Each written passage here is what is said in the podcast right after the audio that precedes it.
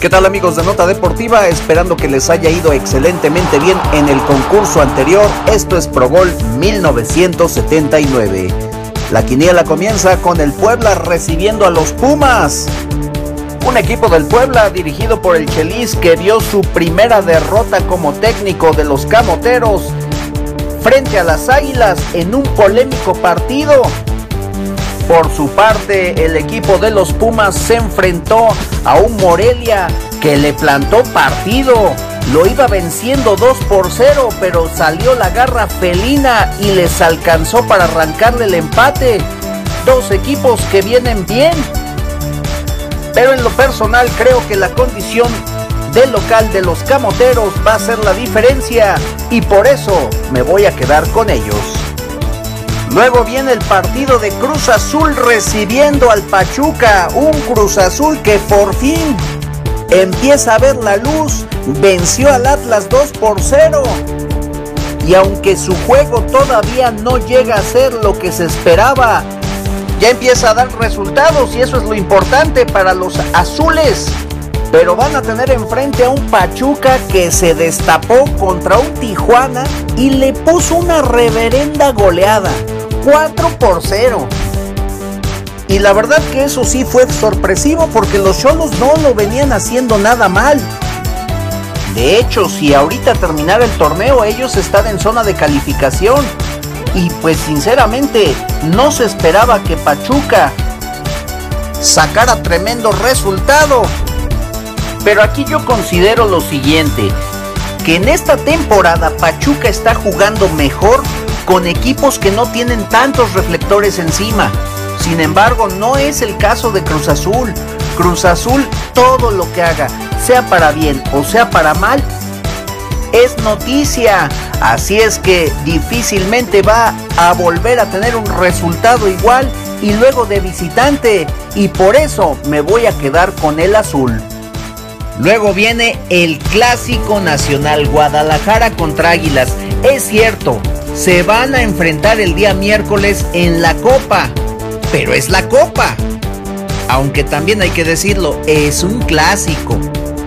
Y como de ahí tiene que salir un vencedor, el bullying va a estar bueno para el que pierda. Y desde luego estará mucho más obligado a sacar este partido. Ahora, sinceramente, si comparamos lo que pasó entre Barcelona y Real Madrid, en donde el Barça le pegó dos veces, sinceramente aquí no creo que ocurra.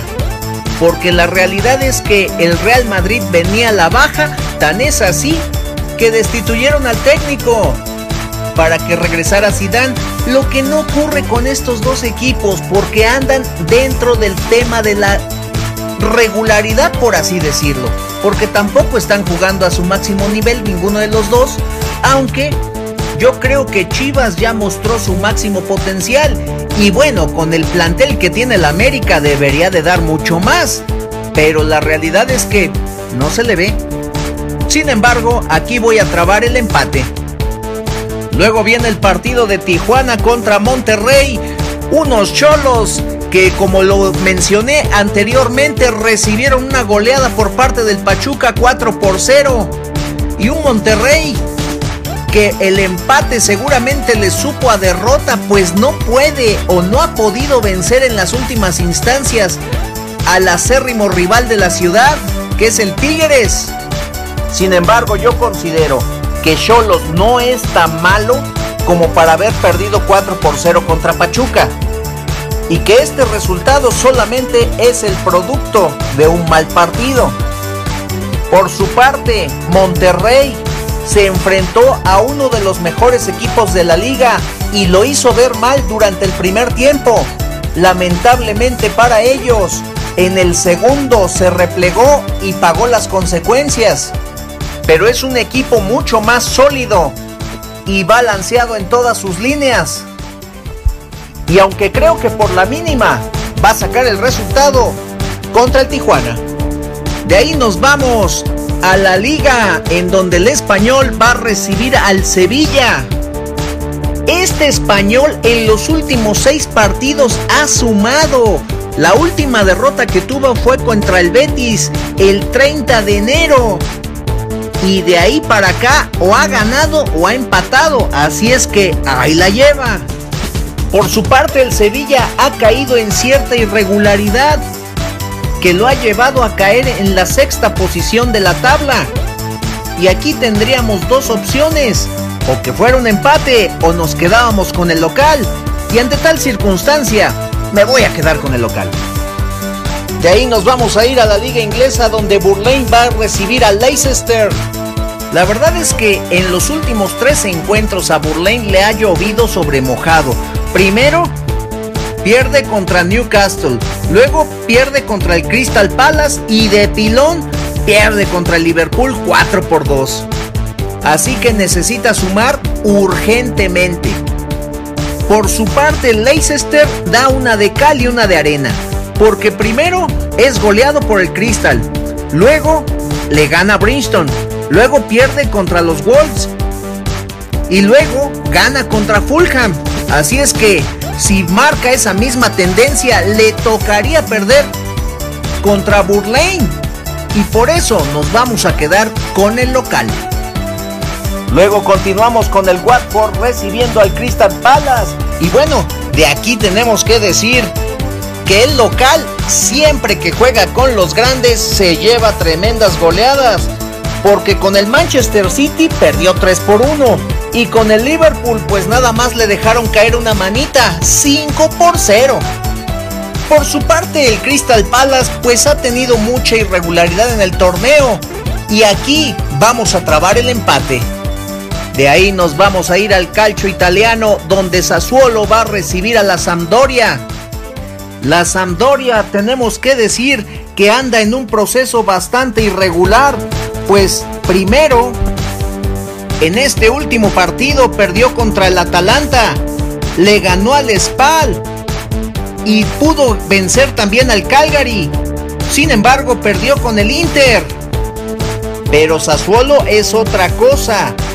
Le sacó el empate al Napoli un equipo nada fácil en la liga italiana y lo hizo como local.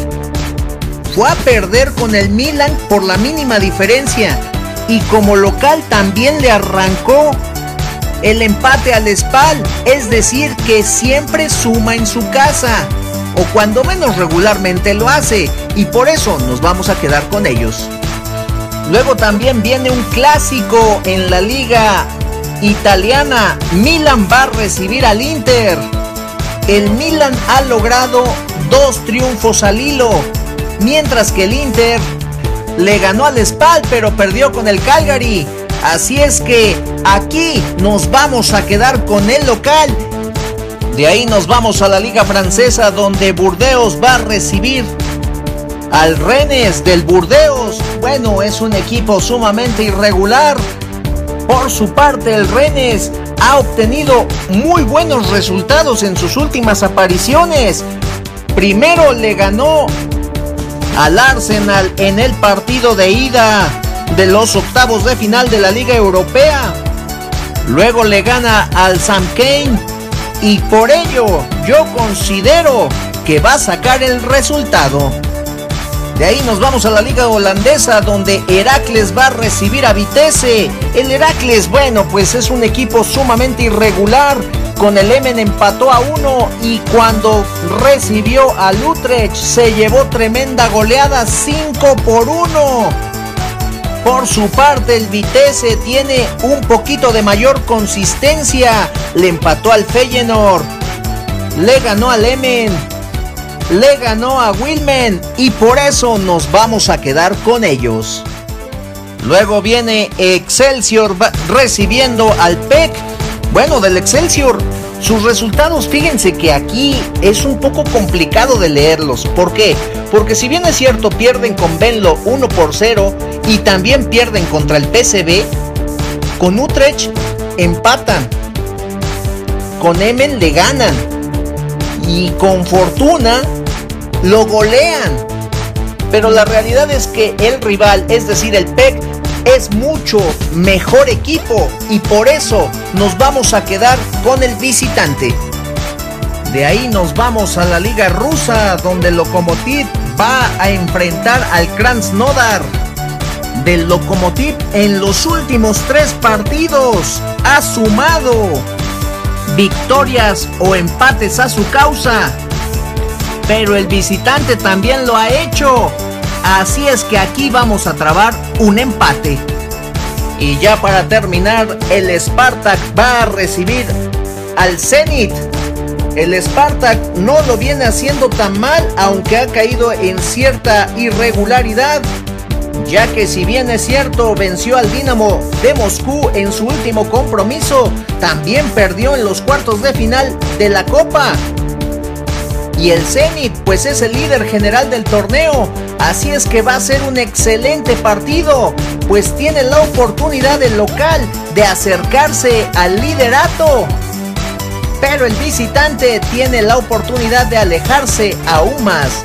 Así es que nos vamos a quedar con el visitante. Soy Alfonso Macedo, esto es Nota Deportiva. No olvides suscribirte al canal, que tengas mucha suerte y nos vemos hasta la próxima.